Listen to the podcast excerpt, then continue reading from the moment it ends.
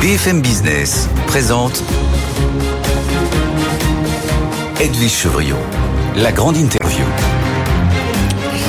Bonsoir à tous, bienvenue dans la grande interview. Notre invité ce soir, c'est Nicolas Dufour, que le directeur général de BPI France. Bonsoir Nicolas Dufour. Bonsoir. Ah, merci d'être avec nous. Vous aussi, vous avez euh, sorti des excellents résultats euh, pour la banque BPI France que vous dirigez depuis 2013. Juste un mot d'abord, vous venez tout juste d'être reconduit, c'est votre troisième mandat. Euh, il n'y a pas de lassitude quand même quand on a dirigé depuis plus de dix ans une, un groupe comme BPI France, certes que vous avez créé, développé, mm. pas de lassitude? Non, non, non, La banque est un train d'enfer. Et donc, aucune lassitude possible. Au contraire, les, missions sont fantastiques, les moyens sont très importants, les entrepreneurs sont exceptionnels en France. Hein. et donc, euh, on a beaucoup, beaucoup de choses à faire ensemble encore. Grosse feuille de route. Grosse feuille de route. Ah, grosse feuille de route, justement. Euh, comment vous voyez cette feuille de route? On, écoute, si vous écoutez BFM Business, vous voyez bien que on est dans un monde qui change à une vitesse incroyable. enfin, qui change en même temps qu'il recule. On est dans un monde plein d'incertitudes. Mais il y a des transformations qui sont en jeu. Euh, comment est-ce que vous voyez votre rôle là-dedans? Que ce soit transition écologique, transition digitale, euh, des sociétés qui se rapprochent, qui disparaissent. C'est un monde très mouvant. On a, on a à peu près 200 000 clients actifs. Hein sur lesquels il y a 10% de start-up, 21 000 start-up. Donc ça, c'est pour caler le, volume, plus quantité de TPE qu'on touche via les, banques françaises que nous garantissons. Tout le monde a un agenda finalement assez proche. Hein. Euh, premier gros bloc, c'est la décarbonation du tissu productif.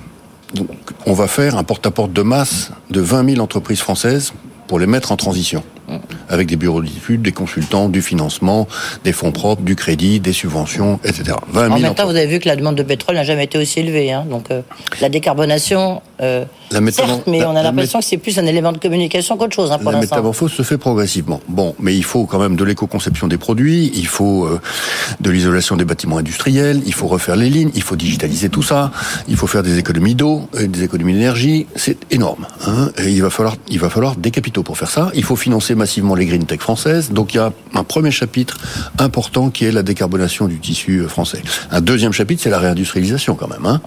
La réindustrialisation par l'innovation. Or, il y a énormément d'innovation en France aujourd'hui. Énormément. Là, j'étais cet après-midi avec la patronne de... vous voyez bien qu'on est passé de 11% à 9%. Hein, donc, euh. On est passé de 10 à 9,7. Bon, donc oui, mais c'est extrêmement fragile. Hein. Euh, l'industrie, elle est, elle, est, elle est plastique, les vents contraires sont importants.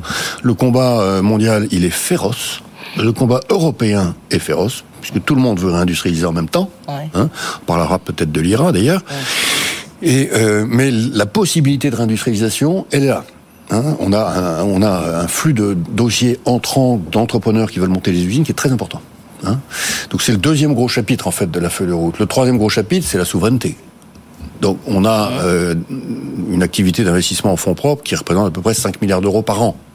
Donc on est le plus gros investisseur français en equity aujourd'hui, et on le fait euh, dans quantité d'entreprises qui sont des entreprises qui sont importantes dans la durée pour nos concitoyens. Hein, voilà.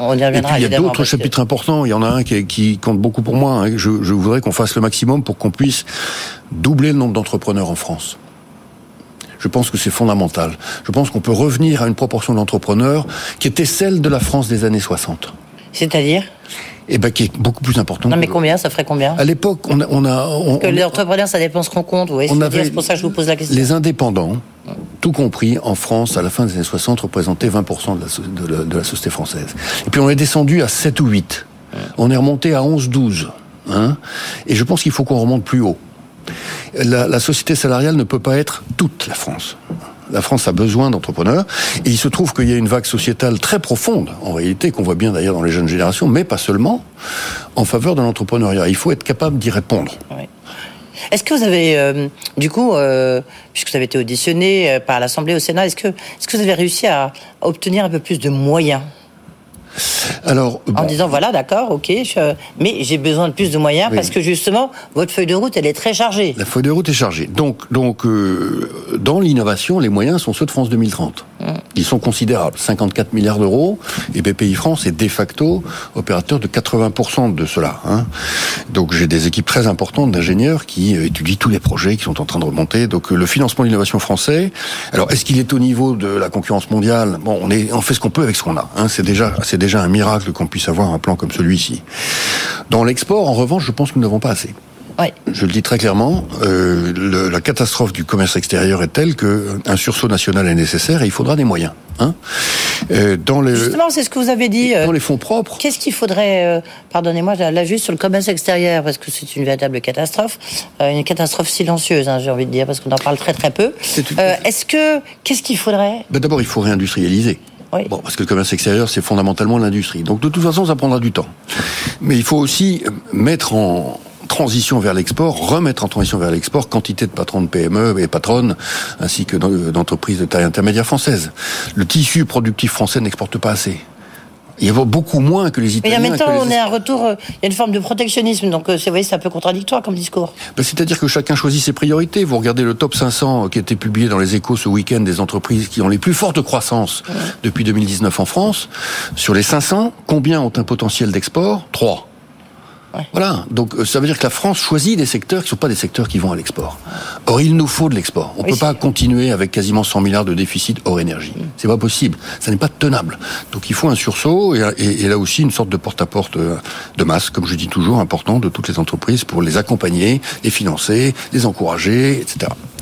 Vous avez euh, l'occasion de vos résultats là, euh, donc il y, a, beaucoup de chiffres. Grosso modo, c'est 67 milliards investis dans l'économie française. ça, c'est c'est tout compris. Hein, il y a 5 milliards en fonds propres, on y reviendra. Bien sûr, 4 milliards 8 pour être précis. Les crédits aussi en très forte hausse. Long terme, moyen terme? Les deux. Oui. Absolument. Donc, donc effectivement, on a, on a nos équipes BPI France, elles gèrent à peu près 300 milliards de lignes. Hein.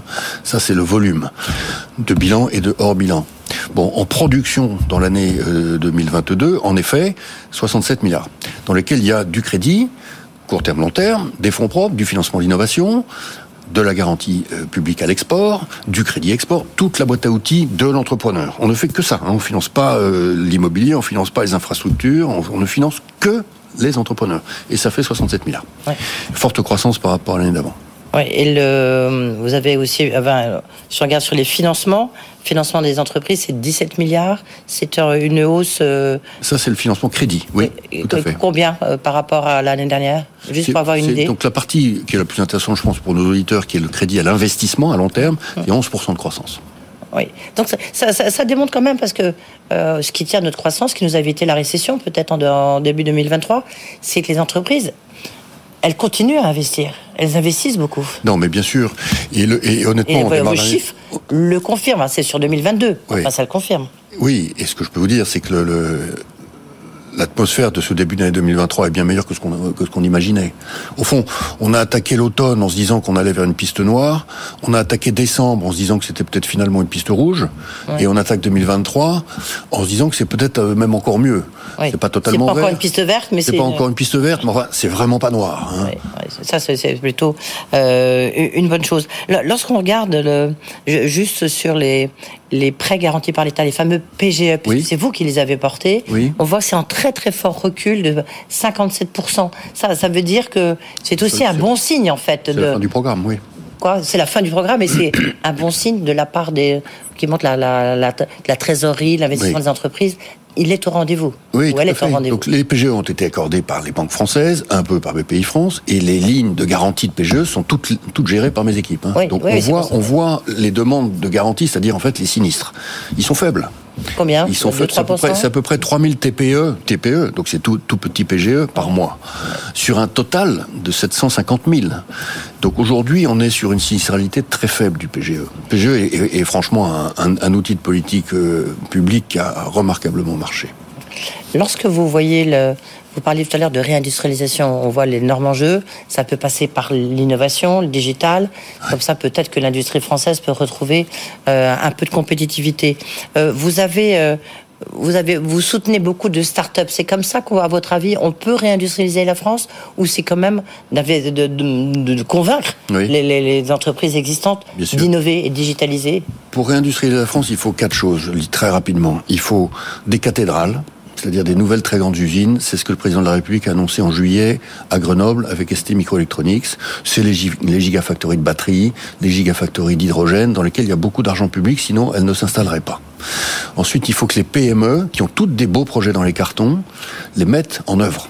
Hein et donc ça, c'est notre rôle de les mettre en transition par l'innovation. Les PME elles-mêmes ouvrent des usines, font des extensions. Ensuite, il faut que le pays soit attractif. Il se trouve qu'il l'est plutôt pas mal et qu'on attire des usines de partenaires étrangers qui s'installent en France ou qui font des extensions sur leurs usines déjà existantes. Et enfin, le dernier point, qui est le gros sujet de l'année 2022, c'est ce qu'on appelle les start-up industrielles.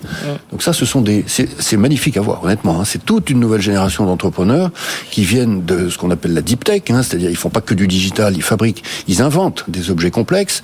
Et à la question pourquoi pas les fabriquer en France, ils répondent oui. Et viennent nous chercher pour qu'on les finance et, qu'on fasse monter des usines. Rien qu'en 2022, on a eu 75 projets de cette nature-là. Et notre objectif, dans le plan qu'on a annoncé, euh, c'est de, engendrer 100 nouvelles usines de plus que le flux naturel par an en France. Oui, mais vous avez un... On voit bien, les chiffres aussi montrent qu'il y a beaucoup, j'ai reçu des chefs d'entreprise qui vous disent, soit on décale, soit eh ben, on, regarde du côté des États-Unis avec ce fameux Inflation Reduction Act, qui est quand même, euh, on en parle quasiment tous les jours, j'en parle quasiment tous les jours avec des chefs d'entreprise. Bah oui, ils disent c'est très très attrayant, c'est extrêmement facile, et du coup, euh, ils, y vont tous. Ils, vont tous investir aux États-Unis et, euh, et déplacer peut-être des usines. Donc il y a deux, deux mauvaises nouvelles pour la réindustrialisation, euh, qui, qui, sont tombées à l'été 2022 en effet. La première, c'est l'IRA, qui est en fait le, le coup de gong qui sanctionne la fin du libre-échange, on va se le dire. Je vais dire ce que j'en pense exactement, mais et puis deuxièmement, c'est la crise de l'énergie. Bon, la crise de l'énergie, je pense qu'on la surmontera. Et, et, la bonne nouvelle du début de l'année 2023, c'est que alors qu'on pensait qu'il y aurait quantité de situations euh, de cataclysmes imminents dans les PME et les ETI, dans notre portefeuille de crédit Hein, et de fonds propres, on le voit pas. Alors, il y a eu un amortisseur qui a été mis en place par le ministère des Finances, Bruno Le Maire, qui marche bien avec les PME, qui marche pas du tout avec les ETI, euh, parce que les, là, là, la grande fragilité, parce que les hein. conditions posées par Bruxelles sont trop restrictives, n'est-ce pas? Et, mais, mais pour autant, dans notre portefeuille de TI, on voit euh, une ou deux anecdotes, mais rien de statistique. L'IRA, c'est autre chose. Ce qui, est, ce qui est terrible dans l'IRA, c'est que bien sûr qu'il y a des aides d'État aux États-Unis et qu'il y en a en Europe. Et il y en a même beaucoup plus en Europe qu'aux États-Unis, entre nous. Mmh. En Europe, il y en a à peu près 600 milliards par an. L'IRA, c'est 400 milliards sur 4 ans. Oui. Donc, mais la différence, oui. c'est que les aides d'État européennes, vous ne pouvez pas les avoir si vous ne prouvez pas oui. que votre projet est déficitaire et a besoin d'aide. Aux États-Unis, ce qu'on appelle le proof of need, c'est-à-dire là, vous devez prouver que vous en avez besoin. On vous le demande plus. Donc si vous n'en avez pas du tout besoin, votre usine elle est déjà profitable, votre projet il va gagner de l'argent tout seul, on vous donne quand même une énorme sub pour qu'elle se fasse aux États-Unis. C'est de l'achat, ouais. c'est pur et simplement de l'argent qui va de la poche du contribuable américain à la poche de l'actionnaire de l'entreprise. Pour réindustrialiser Pour réindustrialiser les États-Unis. Ouais. Voilà. Et ça, l'Europe ne l'a jamais fait. L'OMC l'interdit. Et pourtant, ils le font. Oui. Et alors? Parce que la réponse européenne, alors on voit à chaque fois Bruno Le Maire aller à Washington, espérant que euh, du coup peut-être que les investissements européens pourraient rentrer dans le cadre de l'Irak, etc., etc. Mais voilà, euh, la réponse. Euh, alors certes, maintenant on a une petite définition de l'hydrogène vert, donc c'est un projet, c'est oui. un progrès. Oui. Mais mais c'est un projet. Oui. Bah, le problème de l'Europe, c'est que c'est toujours le même. Hein, c'est qu'on est 27. Ouais et qu'on est 27. Voilà. Ouais. Et donc et, les Allemands. Et, et que et que, c'est toujours beaucoup plus compliqué. Ouais. Beaucoup plus compliqué. À la fin des fins, les choses finissent par aboutir. L'Europe a quand même très bien géré la crise du Covid. Oui. Donc, donc sous, sous, sous stress, l'Europe est bonne. L'IRA est un stress, donc je fais l'hypothèse que la solution apportée sera de qualité. Vous pensez, vous qui êtes un peu au cœur du système, qu'il y a une solution rapide qui va être trouvée, rapide et facile voyez, parce que c'est tu le disais encore une fois, euh, soit... je cite toujours, c'était tellement frappant, euh, Jean-Pierre Clamadieu, le, le, le, président de ouais. Engie, il dit, mais c'est d'une simplicité incroyable. Vous arrivez et oui. vous avez votre crédit d'impôt quasiment tout de suite. Quoi. Non, mais bien sûr, parce que, parce que les États-Unis ont fait ce choix, ils ont le dollar, donc c'est du déficit budgétaire pur qui part dans la poche des actionnaires des, des, des industriels du monde entier pour qu'ils viennent s'installer dans le Wisconsin. Le nôtre, c'est pas mauvais non plus. Hein. Comment? Le déficit budgétaire, on connaît aussi en France. Oui, hein. oui, ben on finit par le ressembler. Mais, mais, mais nous n'avons pas 16 Ouais. Donc, euh, ils peuvent ouais. se le permettre d'une certaine manière. Donc, répondre à ça, c'est possible. Euh, il faut simplement le faire de manière équitable entre pays européens. Parce ouais. que si on laisse les pays les plus riches le faire pour eux-mêmes seulement, ça va désindustrialiser toute la périphérie. Est-ce que vous qui dirigez, qui, vous qui voyez euh, beaucoup de chefs d'entreprise, justement, ils vous disent sur les usines, si vous êtes honnête, vous dites qu'il y a 100 projets d'usines. Oui. Mais est-ce que vous voyez des, des, des chefs d'entreprise qui vous disent, bah oui, enfin mon usine, j'ai plutôt aller la faire là-bas? Alors il y a deux, il y a, il y a plusieurs, plusieurs, tailles de chefs d'entreprise. D'abord, ceux qui, très gros, disent je vais fermer, délocaliser. Non, pas forcément fermer. Donc ça, je Nouveau projet. C'est très difficile de fermer, de délocaliser. En réalité, on est très, sur des très grosses implantations industrielles. Sur les nouveaux projets, la question du, du euh, qui consiste à reconsidérer l'implantation en France, en effet, se pose. Hein. Mais elle se pose dans les termes que j'ai indiqués, c'est-à-dire que les industriels disent ici, vous me demandez de prouver que j'en ai besoin. Là-bas, on ne me le demande pas. Bah Et donc, il va falloir que vous changiez. Ce qui est, ce qui est honnêtement difficile pour les États européens, parce que c'est un changement radical de monde. Oui, le culturel, oui. Euh, sur la French Tech, là, on voit que la, French Tech, ils sont euh, euh, Emmanuel Macron, le président, les, les, les, reçoit. Vous êtes très très présent, justement, vous le disiez, sur les sur le deep tech, sur le green tech, mais aussi vous financez beaucoup de, de, de startups. C'est combien les chiffres que vous avez donnés aujourd'hui sur le financement des startups? Alors, en, en fonds en fonds propres, on a investi cette année en direct à peu près 800 millions d'euros, donc on est le plus gros fonds de capital risque français, et en fonds de fonds, c'est-à-dire en investissement dans les fonds français de capital risque, nous avons investi un milliard. Voilà, donc 800 euh, millions plus un milliard, c'est notre contribution au fonds propre de, la French Tech. On sait qu'il y a un fonds qui va être lancé au niveau européen, euh, un, gros fonds pour les startups. Euh, comment vous allez vous articuler? Est-ce que c'est encore, encore des chiffres qui tombent, encore des milliards, et finalement on ne sait pas très bien où ça aboutit? Alors ce fonds, c'est euh, le fonds Scale-up Europe, dans lequel la France a décidé, euh, dans le cadre de la présidence française de l'Union européenne au printemps, d'injecter un milliard. Les Allemands, de leur côté, injectent également des sommes très importantes. Quelques autres pays vont, vont d'injecter. À la fin des fins, c'est un fonds qui fait de l'investissement dans les fonds de euh, late stage. Hein, donc des fonds qui permettent de mettre des très gros tickets dans les licornes européennes, pas françaises, mmh. européennes. Et alors? Bah c'est la, c'est la, la, générosité française et sa contribution à l'essor d'une European Tech. Ouais, c'est ça. Vous avez l'air un peu sceptique. Autant garder nos licornes pour nous et investir directement dans nos licornes, non? Bon, on peut essayer de tout faire, mais. Euh, si on regarde aussi, il y a un autre à propos d'investissement, parce que c'est là où vous avez un rôle.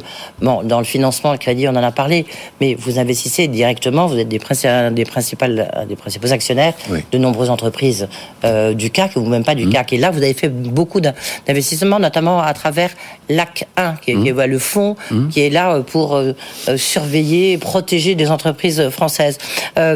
vous avez investi dans Alstom. Oui. pourquoi faire 5% À quoi ça sert d'investir dans Alstom?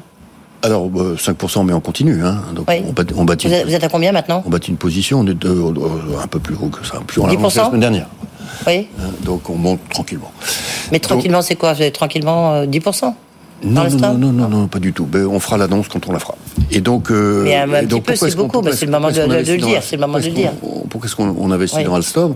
On investit ce qu'il faut pour être présent au conseil d'administration, puisque c'est la thèse de l'AC. Hein, C'est-à-dire que quand on investit, on fait partie de la gouvernance, on accompagne le dirigeant dans la durée. Donc, on, on offre du capital patient, dont ces entreprises françaises multinationales, très dispersées finalement en, en, en structure actionnariale, ont besoin. Ils ont besoin d'ancrage. Et c'est ce qu'on fait. Hein, et, on peut tout à fait le faire tout en générant une performance et une profitabilité attractive pour euh, nos investisseurs, puisque mmh. le fonds LAC est un fonds dans lequel BPI France a mis un milliard sur 5. Il y a 4 milliards d'argent privé. Vous demandiez tout à l'heure, est-ce que vous avez assez pour faire tout ce que vous devez faire En fonds propres, non. Et donc, qu'est-ce que je fais? Eh ben, je vais lever des fonds propres au privé. Hein, et je les mets au service de la cause. Et c'est tout à fait possible et ça marche. Donc, euh, Alsam, ça veut dire que c'est un élément clé, euh, c'est stratégique pour la France? Ah, complètement, hein, oui, oui. Non, il y a toute une, un historique, une fierté, une techno, euh, bien sûr. donc là, vous êtes là longtemps et au conseil d'administration, c'est ça que vous allez vous nous dites. Oui. Euh, Eutelsat. Oui. Eutelsat, vous avez grosso modo, vous avez 25% maintenant? Oui. Euh, c'est une bon, on anticipe la fusion avec OneWeb. Oui, oui c'est une fusion très, c'est un niveau quand même très important. Oui. Pour vous. Ben, on va être dilué par la fusion. Oui. Hein, donc pour redescendre à combien euh, Je cherche à comprendre à peu près un peu quel est le. À peu près la voilà, En fait, votre horizon, horizon, pardon, c'est 10 en fait dans les entreprises. Entre 7 et 10. Oui, entre 7 et 10, c'est ça que vous recherchez. Oui. oui. C'est ça, vous allez diluer, mais vous n'allez pas euh, réaugmenter votre participation Non. non D'accord. c'est ça, un élément clé quand même pour la France. Bien sûr, puisque c'est de là que partira l'une des constellations. Oui. Le, si on regarde euh, aussi, ah oui, non, il y a, y a des Evidian, Evidian, donc euh, la, la, filiale de tout le monde d'Atos, euh, que tout le monde regarde et qui attise les, convoitises. Les convoitises. Vous, vous allez jouer un rôle dedans ou pas? Pas à date. Je lis la presse. Oui. La, la... Ben, ça se passe en, en ce moment. Oui, oui, il y avait des articles. On sait qu'il y a Thales, Airbus. Il y a des articles très, intéressants dans la presse aujourd'hui. Non, ma position à moi, c'est que BP France n'a jamais euh, de, de, de, de, comment dire, à se, à s'interposer dans une situation où un Français cherche à acheter un Français. Donc là, il se trouve qu'il y a des, euh, des mains françaises intéressées par Evidian, c'est très bien. On n'a pas besoin, pas besoin de BPI France. D'accord, ok. Donc, non, mais c'est une réponse importante. Ça veut dire que si c'est Airbus, voire Thales... Je préfère largement la consolidation industrielle à un portage financier par la Banque publique d'investissement. Ok. Soitec, euh, Soitec, pourquoi c'est clé pour vous, semi-conducteur? Ah, le semi-conducteur, c'est la plus belle des industries françaises avec le nucléaire. C'est la, la mère des industries, c'est extraordinaire. Et on a la chance en France, on peut être fier, hein, franchement, d'avoir ces entreprises-là, exceptionnelles, en très très forte croissance, qui vont faire des investissements gigantesques à l'échelle du pays. Hein. Et donc l'écosystème qui part du LETI, qui est le laboratoire du, du, CEA à Grenoble, et qui va sur ST Microelectronics et sur Soitec, est, une, est vraiment un sujet de fierté pour le pays. Et là, vous avez combien? Dans Soitec, on a 15%. Hein, et dans euh, et dans ST Microelectronics 13,6. Et là, des positions stables pour l'instant. Stratégiques. Stratégiques et qui restent là. Chez Orange, tiens, Orange, justement, c'est l'occasion d'en parler. Vous êtes en fait le principal actionnaire d'Orange. Le deuxième après l'État. Le deuxième après l'État. Ah oui, absolument. Euh, Est-ce que vous avez vu le plan stratégique oui. euh, Est-ce qu'il vous paraît aller dans, dans, le bon sens Oui, tout à fait. Dans, tous les cas, euh, un des objectifs quoi, pour vous, c'est la montée du cours de bourse euh, qui, qui euh, qui est en, fond de cours depuis très longtemps ben pour, pour, pour vous, euh, cher Edwige, qui c'est votre argent tout ça, hein, oui, qui est investi dans Orange. Et, nous avons tous intérêt à ce que le cours de bourse monte en effet. Voilà. Oui. Donc euh, non, non, mais le Christelle prend tout à fait bien les choses en main, je trouve. Oui. Et, et les, les, défis sont là. Hein. Ils seront beaucoup des défis de software. Il faut avoir ça en tête. Pas seulement des défis d'infrastructure qui sont historiquement très bien maîtrisés par Orange, mais demain, les défis sont les défis de software. Parmi les, les sociétés, il y en a une, on se demande un peu qu'est-ce que vous allez faire parce qu'il y a beaucoup de, quand même, il y a beaucoup de, de, de questionnements et même des enquêtes qui sont en cours. Qu'est-ce que vous faites dans Indexia? Ah, Indexia, c'est un héritage, ça. Ouais, j'en ai, j'en ai hérité. Ce ne sont pas les équipes de BPI France qui l'ont fait. Euh, oui, oui, ça c'est pas une situation euh, tout à fait reluisante. On est bien d'accord. Mais enfin, la justice est saisie et donc je ne veux pas intervenir. Et donc vous allez sortir, en sortir? Ben euh, oui, enfin, si on peut, on le fera, oui, en effet. Ouais. Un, un, mot très très rapide. Euh, Casino Terrac, vous êtes actionnaire un peu oui, du Terrac. Terrac Donc oui. il y a un rapprochement en vue, je rappelle à nos auditeurs et téléspectateurs, oui. peut-être entre Casino et Terrac. Oui. Euh, qu'est-ce que, quel rôle vous comptez jouer dedans? Alors pour l'instant, honnêtement, aucun rôle. D'accord, donc vous observez. Non, on vient à peine de rentrer dans Terrac, oui. en fait un, un dispacking avec euh, Mohamed Zouari, euh, Xavier Niel et puis euh, Hum. et puis Mathieu Pigas. Un dispacking, c'est sortir d'un SPAC. Hein, donc sortie, voilà. sortie d'un SPAC et donc cotation d'une entreprise qui est une entreprise de distribution de produits alimentaires, hein, fondamentalement. Bon. Euh, c'est une manière de stabiliser Casino à terme, peut-être ou pas? Écoutez, si ça se fait, oui. Regardons, attendons.